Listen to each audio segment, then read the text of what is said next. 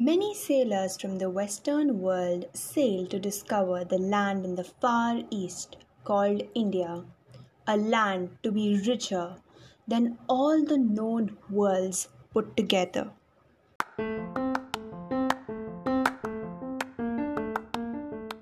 No one succeeded except Vasco da Gama, a Portuguese sailor who became the first European to land in India on 17th May 1498 when he landed on the shores of Calicut in Kerala with four vessels.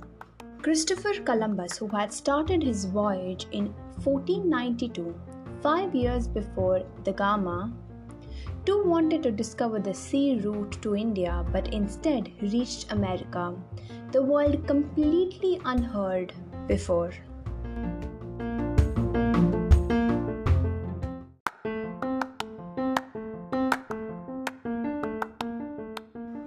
India had already seen many foreign invaders in the form of Alexander, the Arabs, the Mongols.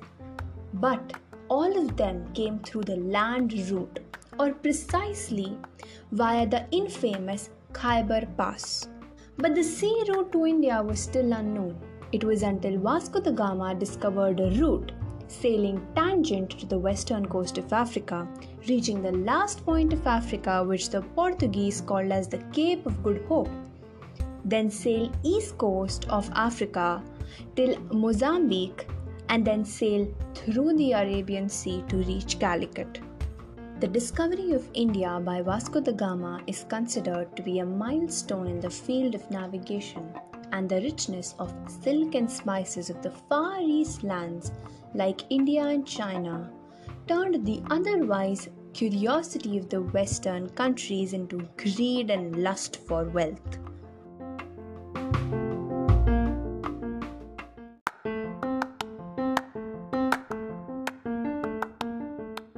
Vasco da Gama was born in 1460 to the family of the nobles in Portugal.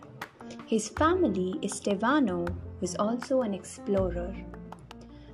Da Gama joined the Portuguese Navy in 1480s where he learned the art of navigation. Vasco da Gama, who was keenly interested in navigation, knew that if Indian and the Atlantic Oceans connected at the end of Africa, he could find the way to reach India through the last point of land in Africa.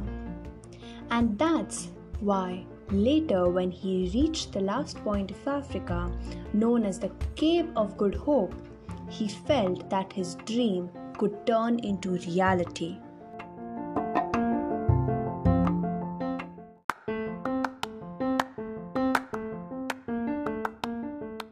In order to avoid the current of the Gulf of Guinea, Da Gama took a detour in the Atlantic Ocean before he could turn towards east to the Cape of Good Hope, his first major destination on discovery of India.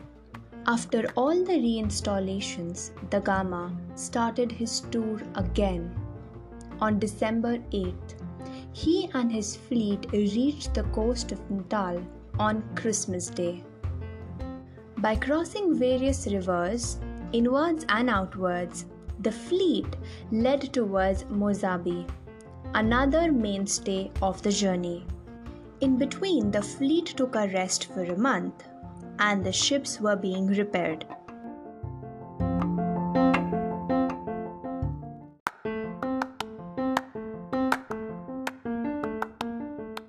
At Mozambique, Da Gama learned that the Indians traded with the Arabs and he found four vessels laden with gold, jewels, silver, and spices. Da Gama knew was, he was heading to the right direction, and during the course, he met local people who frequently had traveled to the Indian coast.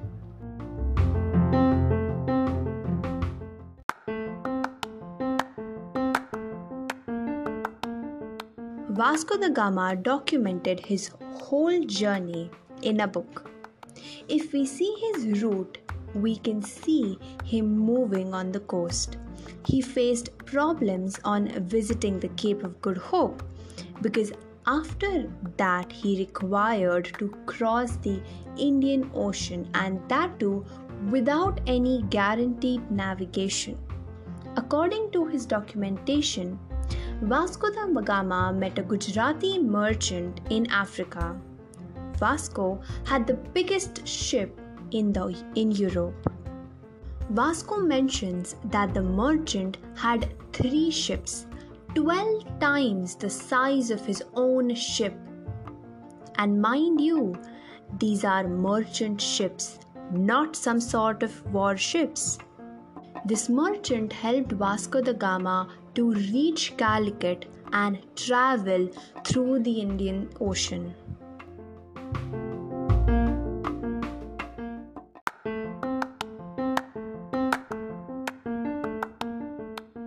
After 20 days across the Indian Ocean, da Gama could see the Ghats in the mountains of India. On 17th May 1498, the first European landed on India's Calicut port. When da Gama returned to Portugal with spices and silk, the legend says that he earned four times the money he spent on the voyage just by selling the spices. This lucrative trade made Da Gama an instant sensation back home, and the King of Portugal sent him again on a voyage to India. Da Gama died in 1524 in Calicut when he was on the third voyage to India. This is your host Rituja Sangeet Rao.